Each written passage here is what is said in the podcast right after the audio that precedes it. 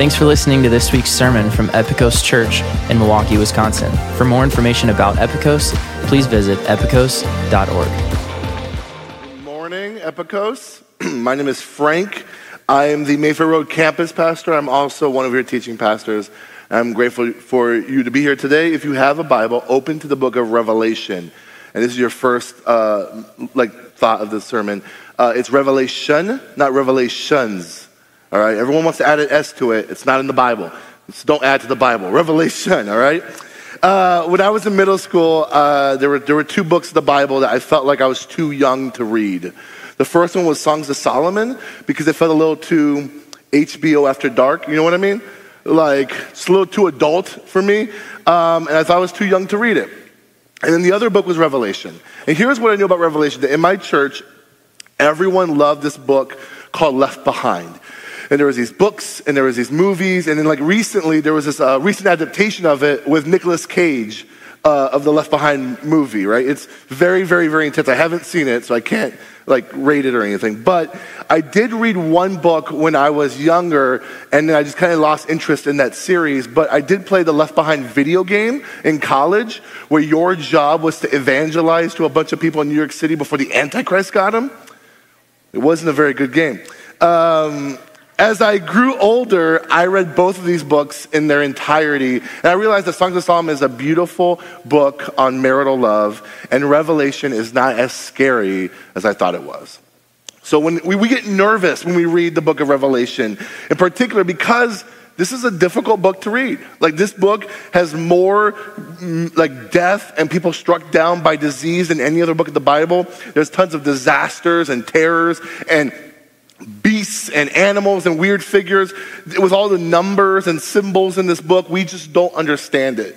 And then when we hear people talk, like with confidence about the book of Revelation, it kind of makes us feel insecure, like we're a bad Christian because we don't understand a word they're saying, and it just gets us more confused. So we just uh, uh ignore it, right? We tend to uh, avoid things that make us feel ignorant, clueless, and inadequate. So we don't read Revelation.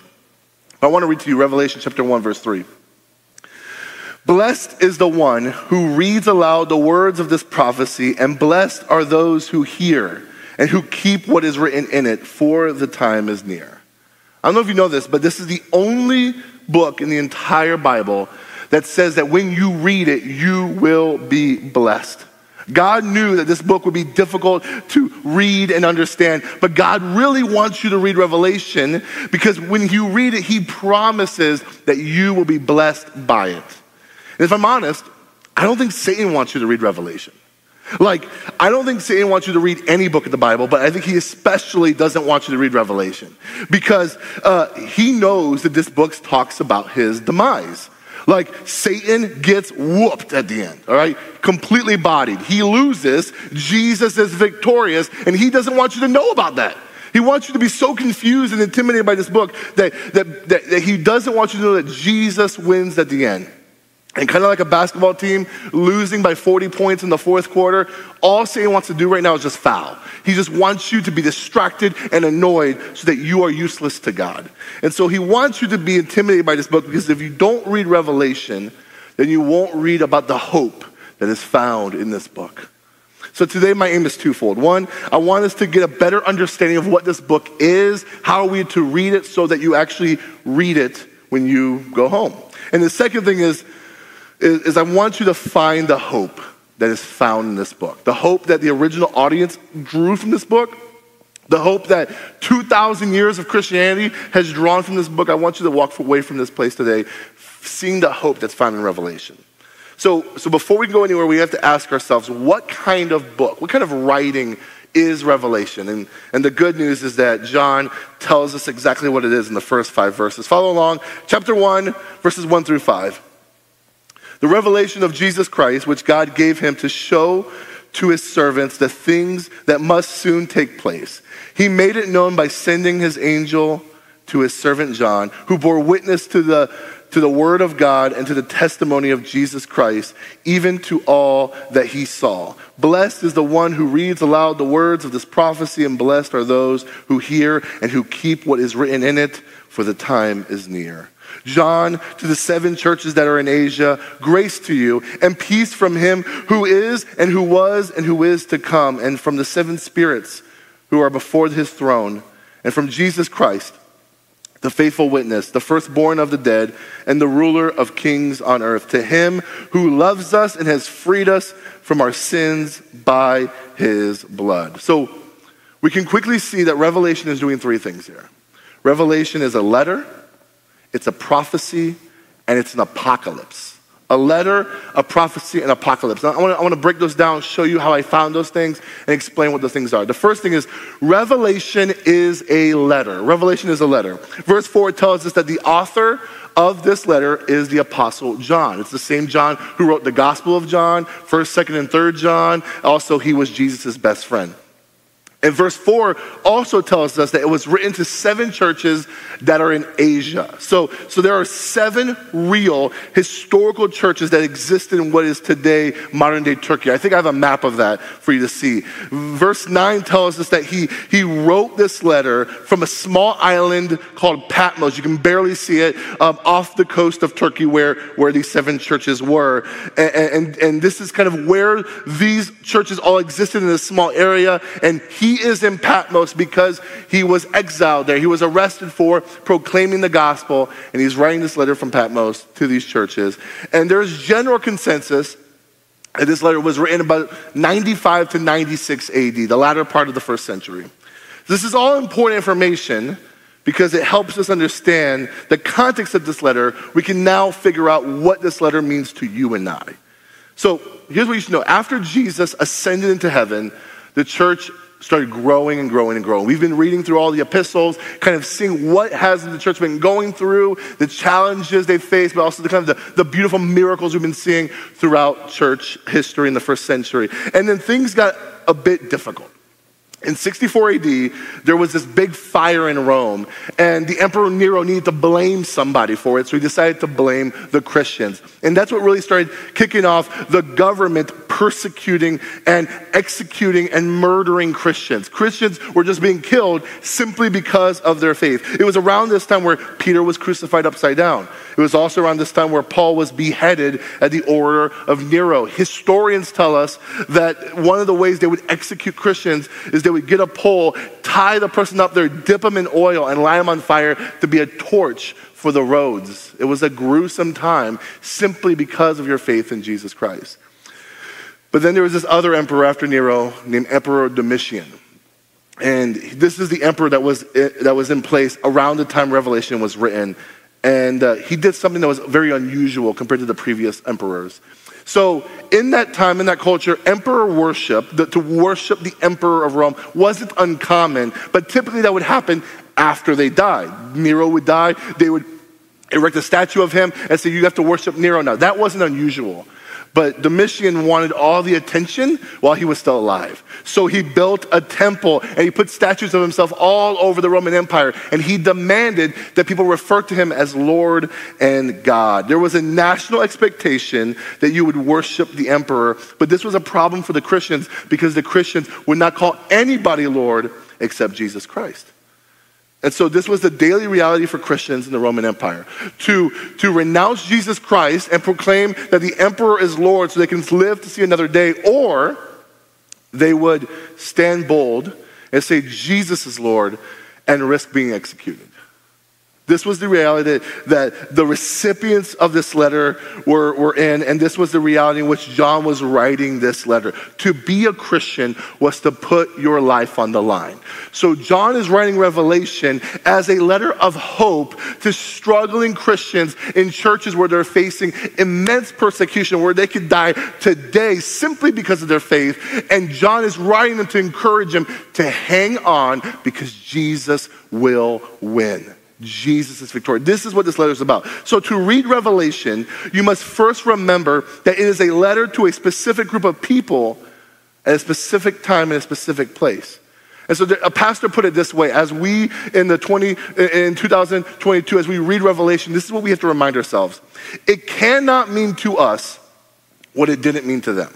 I mean, you take that to the whole Bible. The Bible cannot mean to us what it didn't mean to the original audience. So, especially Revelation, Revelation cannot mean to us what it didn't mean to them. So, for the past 200 years or so in America, when we read Revelation, Christians have kind of sought through the newspaper to see, okay, what are these symbols and how do they line up with the things going around us? So, you hear things like, oh, Vladimir Putin is the Antichrist. Or you've heard stuff like the mark of the beast is QR codes. Or you've heard stuff like June 6, 2006 was when the Antichrist was born because it comes out to 666. You've heard things like this. But think about this. Think, imagine, if you will, you lived in Ephesus around 96 AD. You lost your job because you're a Christian. You, um, your wife left you because of your faith. Your neighbor is lit on fire in the streets because of his belief. And you're heading to a local house church to hear about this new letter that the Apostle John just wrote to be encouraged in your faith. And you get to the church and you hear this letter of comfort to persevere to the end is knowing that Christians in America 2,000 years from now are avoiding barcodes. You, see how that like wouldn't help them? Like that wouldn't encourage, why would uh, them knowing that we're like juking out QR codes is going to encourage them to, to face death every day. That doesn't make sense. It cannot mean to us what it didn't mean to them. We must be careful to read Revelation that would encourage its original audience. Another way to put it is this letter is written for us, but to the churches in Asia. You understand? It's written for us, but to the churches in Asia. The moment we begin to interpret things that wouldn't make sense to the original audience, we're drifting away from the original intention of the book. Does that make sense? Revelation is a letter. The second thing is this Revelation is prophecy. Verse 3 says, Blessed is the one who reads aloud the words of this prophecy. I wanted to find prophecy because I think it, it, the way we interpret that word, we think it means like a crystal ball. Like we think all that John is doing in Revelation is talking about future events, he's predicting the future. But when we talk about prophecy as a genre of biblical literature, it has less to do with predicting the future and more to do with what God has authoritatively said to you and I. I, think the word prophecy, biblical prophecy, has like twofold kind of ideas in. The first one is forthtelling which means speaking for God, speaking on behalf of God. That's forthtelling. And then there's foretelling. Foretelling is predicting future events. And Revelation has both of those in mind. Some of the visions in Revelation are clearly future events that John sees. We're going to get to that when we see the last like six chapters. All of that is like future events that haven't taken place yet, obviously. And he tells us what will happen. But John is also very much calling us to just sit here and listen and behold what God is telling us and what he wants us to know. Go to uh, Revelation chapter 4. I want to show you verse 1 here. It says, After this, this is John speaking, I looked and behold, a door standing open in heaven. And the first voice, which I had heard speaking to me like a trumpet, said, Come up here, and I will show you what must take place after this. John is inviting us to walk in the door with him, to show us what Jesus is showing him, and for us to be in awe, and for us to be uh, feel emotions, and, and, and to see what God is trying to say to us through these visions that he's giving to John, that John is showing us. We must be careful not to read Revelation like a book of sequential events. We, we have to read this book and ask ourselves, what is John looking at next? All throughout Revelation, it says that John turned and looked and saw this. That he turned that way and saw that. So we have to see, what is John looking right now? What is he looking at? Revelation is kind of like an art gallery. We are to follow John and see each picture and allow it to cause us to have deep emotions about it. Not to see it as this is the next event and this is the next event, but each individual picture is something that God is trying to tell us and we have to kind of feel it and see it and understand what it means, to challenge us to think deeply and be moved to find the courage to endure for tomorrow. This leads us to the last thing that Revelation is, and it's the apocalypse. Now, because of movies, I mean, th- th- there's so many times where we hear the word apocalypse, our mind immediately goes to, oh, the end times, like the end of the world, like everything blowing up, and uh, like that's what we think the word apocalypse means. But that word apocalypse does not mean the end of the world. Uh, John 1 1 says, This is the revelation of Jesus Christ. And that word revelation in Greek is the word apocalypsis. And apocalypsis, the word means to reveal, to uncover, or to discover something. That's important. The word apocalypse means simply to reveal, to uncover, or to discover something. So this is the revelation of Jesus Christ. Not the revelation of weird animals and multiple heads. Not the revelation of the end times, but the revelation of Jesus Christ. John is revealing to us more of who Jesus is. This is what Revelation is about. It's about showing us more of Jesus. And so, therefore, when you get to the, the, the, passages about the beasts and the animals with multiple heads and, and, and, the end time stuff, it makes more sense when it's there in serving of the fact that it's here to show us who Jesus is. Does it talk about the end times? Yes. Does it talk about weird animals and figures? Yes.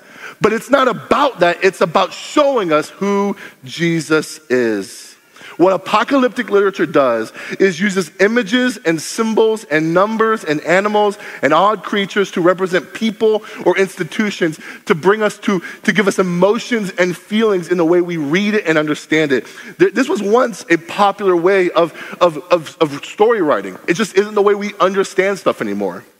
It purposely uses symbolic language to grip your emotions and to get you to think deeply about what God is trying to tell you. So here's the interesting thing with all the symbols, with all the numbers, one thing that Revelation really relies on is you understanding the Old Testament. It's huge. It, it, to, to understand what is happening in Revelation, you kind of have to understand what's happened in the Old Testament. Revelation quotes or alludes the Old Testament more than any other book in the New Testament. Over 350 times, there are references to Old Testament passages. And the more you understand the Old Testament, the more it gives us clarity as to what the things are happening in Revelation. If you don't know your Old Testament, that's when you get some kooky understandings of what Revelation is about. Let me give you an example. Turn to Revelation chapter 13. So in Revelation chapter 13, there are these two beasts.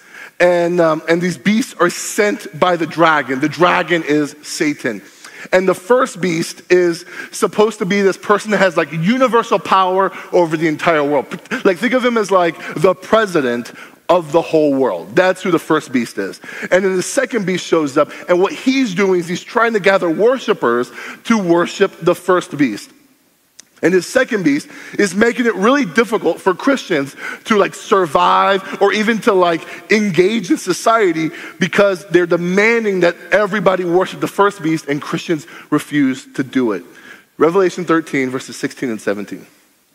Also, it causes all, both small and great, both rich and poor, both free and slave, to be marked on the right hand or the forehead, so that no one can buy or sell unless he has the mark, that is, the name of the beast or the number of its name. So, this is the, the passage where we get the idea of the mark of the beast. And so, as people have read Revelation throughout time, there are sometimes people want to try to figure out so, what is the mark of the beast? And I understand the intention behind it. Because people say, I want to be faithful to God, and it seems like people who have the mark of the beast are people who are not faithful to God, and I don't want to get the mark of the beast by mistake. So, what is the mark of the beast? And so, like, for generations, we've heard different people say different things of the mark of the beast. Uh, there was a time where people thought when social security numbers were introduced to our country, people were like, social security numbers are the mark of the beast. Don't get a social security number.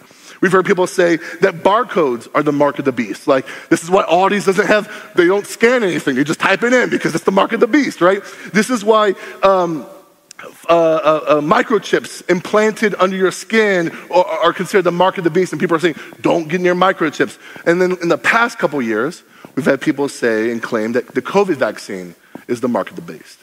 Let me say this as graciously as I can. None of that is it. It ain't. It, is, it can't be it. Like, it doesn't make sense.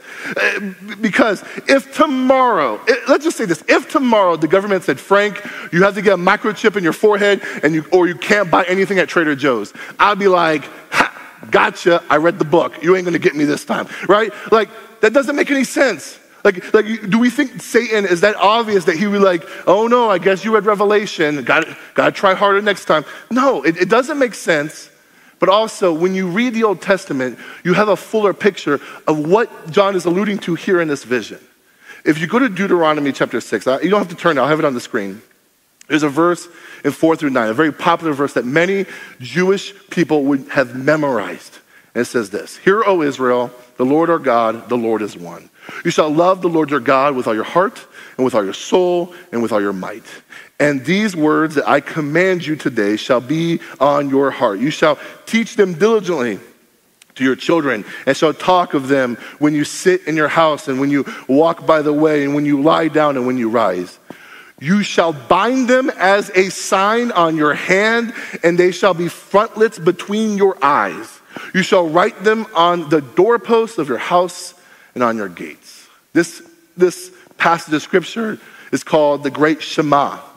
Faithful Jews would take the literal law, the Old Testament law, and bind them to their forehead, put them on their hand, they would put them on their doorpost, they would put it everywhere. They, they do this so they would be so saturated with God's word, they would go deep into their hearts, they would show up in their actions. This is why they were so, this is why Jews would memorize the, the, the, entire first five books of the Old Testament because they wanted God's law so ingrained into their life that what comes out of them is just God's word. So, what the mark of the beast is, is the anti Shema.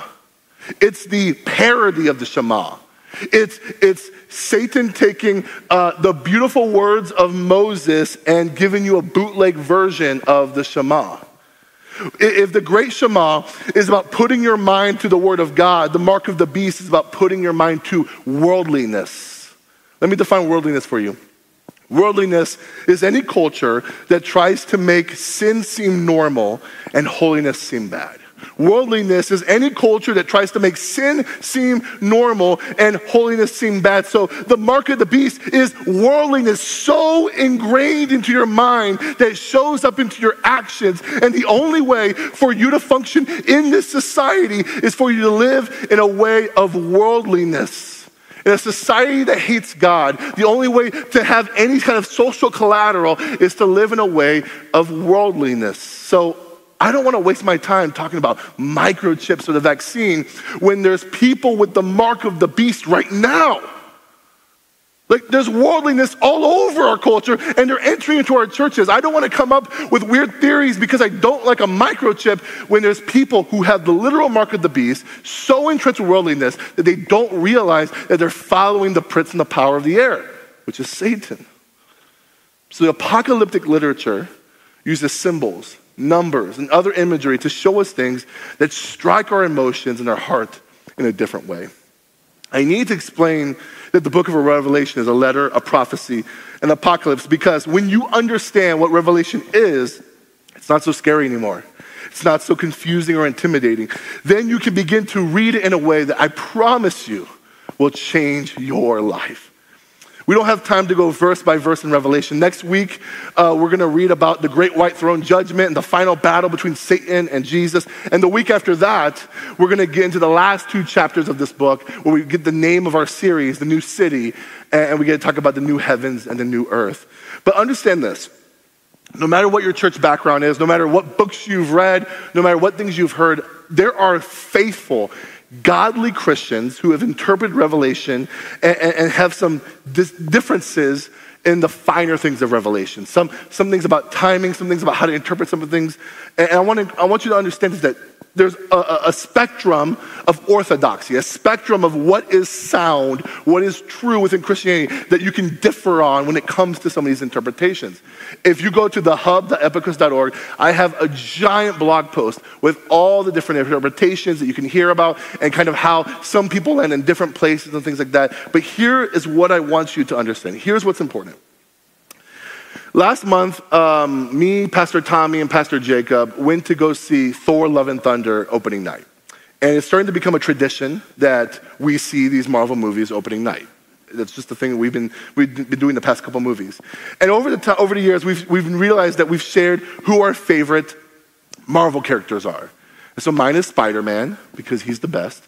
Um, Pastor Tommy is Doctor Strange.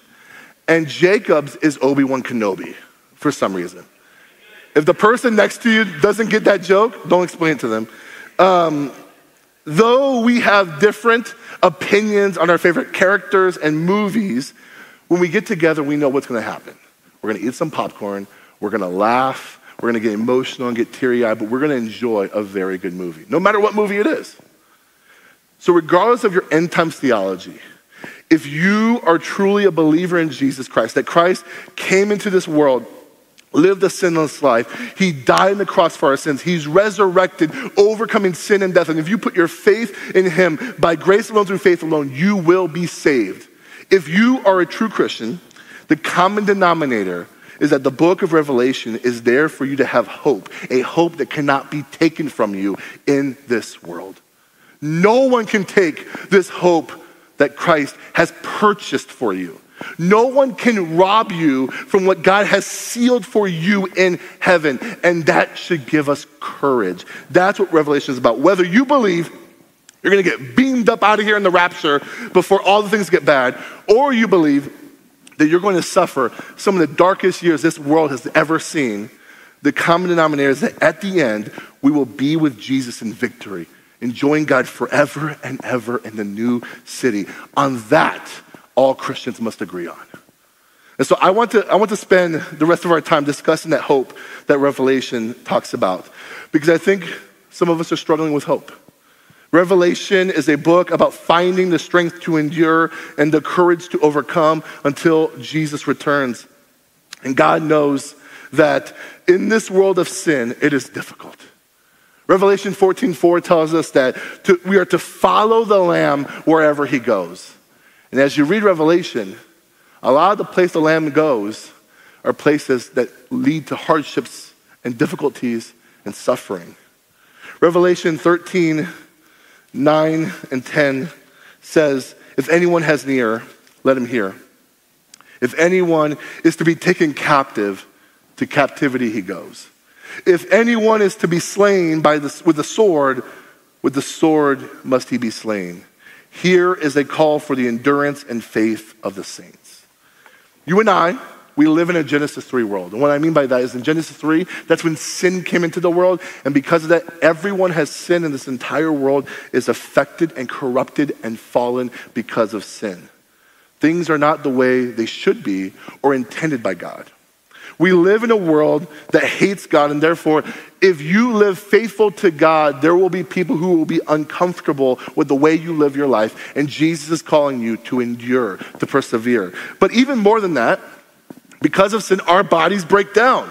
Our bodies betray us. Our mental health betrays us. Cancer, disease, and death has, has ravaged this world, and it's all here because of sin. It, does, it shouldn't be this way, but this is the world we live in. Some of you feel the pain of loneliness every day because you've been single for, for years and you long for a spouse and the temptation to go on these dating apps to give some dude not worth your time a chance because that feels like the only option in this life. Some of you are dealing with the pain of infertility. You are afraid of hope because the last time you had hope, the letdown was too much for you to handle. Some of you feel like your marriage is hopeless and you're stuck with a roommate you don't want anymore. And some of you were hurt by people you were told you could trust, and that is incredibly unfair. What Revelation is doing is giving us a vision of the heavenly realm that we do not usually have access to. Uh, Jesus is tearing open our reality, and we're getting to see what God sees, and we get to understand that not everything is as it seems. And so, Jesus is the Lamb of God who suffers for our sins. Jesus' sacrifice is what brings victory over this evil age and the corruption in this world. But also, one of the reasons why Jesus entered into our humanity, as Hebrews says, is that he's there to sympathize with you and me. So Jesus suffered for us, and Jesus suffers with us. So every ounce of pain and hurt that you have gone through is something that Jesus understands. God is not indifferent about your hardships here on earth, He is aware of it. He's weeping with those who weep. Jesus is the Lamb of God who suffered for our sins and suffers with us in the midst of our difficulties. But Jesus is also the mighty lion of Judah. He's the King of kings and He's the Lord of lords. And Revelation shows us that whatever pain and corruption that we experience on this side of eternity is not forever. It's not forever. Jesus is victorious at the end. and the pain and suffering will be over. God Himself says in this book that He will wipe away every tear from your eye. Every day of grief and pain that you have spent on this side of eternity will one day be nothing more than a, be a distant memory that will be hard to remember. So lean in and listen to me. Don't give up. Stay in the fight. Revelation is about courage. It's about remaining faithful in the midst of hardships and, and struggles and boldly declaring that Jesus is Lord. Jesus is Lord over my life. Jesus is Lord over my family, over my marriage, over my relationships, over my health, over my insecurities. Jesus is Lord. And for 2,000 years, Revelation has been a source for Christians to know that this world is not forever. And we're to follow the Lamb wherever he goes. So let's live in that tradition that God is faithful. His plans are in motion because he is seated on the throne, and we can have courage in the midst of our struggling, in the midst of our hardship. One day, every tear will go away, every ounce of pain will be gone, and all the, the, the, the issues of this world, all the hardships of this world, will be nothing more but a distant memory. Let me read to you Revelation chapter 5 as we close a, a proclamation of how good Jesus is. It says, Worthy is the Lamb who was slain to receive power and wealth and wisdom and might and honor and glory and blessing. And I heard every creature in heaven and on earth and under the earth and in the sea and all that is in them saying, To him who sits on the throne and to the Lamb be blessing and honor and glory and might forever and ever. Jesus wins. This world is not forever. Don't give up. Christ is with us. Let's pray. Heavenly Father, you're good to us. In spite of the fact that we are, we are living in a world that, uh, that doesn't think too fondly of you. It's, it's difficult to, to remain faithful because of our own flesh, because of our society. But, but, but Lord, you're good and faithful to us. Lord, we do pray right now for our brothers and sisters overseas who are facing some of the same type of persecution that we are, we're, reading here in, in Revelation. Lord, I pray that you, you comfort them, you encourage them, you embolden them like, you, like, like, like your word here in Revelation speaks of, and you help them to endure to the end, to remain faithful. I pray, Lord, that we see that courage of our brothers and sisters who's living in that reality right now overseas, and when we bring that courage here in our lives, whether it's the hardships of our, of our peers, of people around us who look down on us because of our faith, because of our convictions, or because of our morals, or because of the reality of living in this world of sin, that things are not the way they should be, and it's just so difficult to be here, Lord. I pray, Lord, that we have that courage that you, you write about in this book. This, this world is not forever. You're creating a new one, a perfect one, one that will not be touched by the corruption and evil of sin, but one where you will reign on the throne forever and ever, and we get to enjoy you forever. I privilege for, for any of us who, who haven't entered into that relationship with you, that we can make the decision today. But for us who are already believers, let's have that courage and that confidence that you're winning and you will win and your glory will be shown all over this earth. We love you and we praise you. Amen.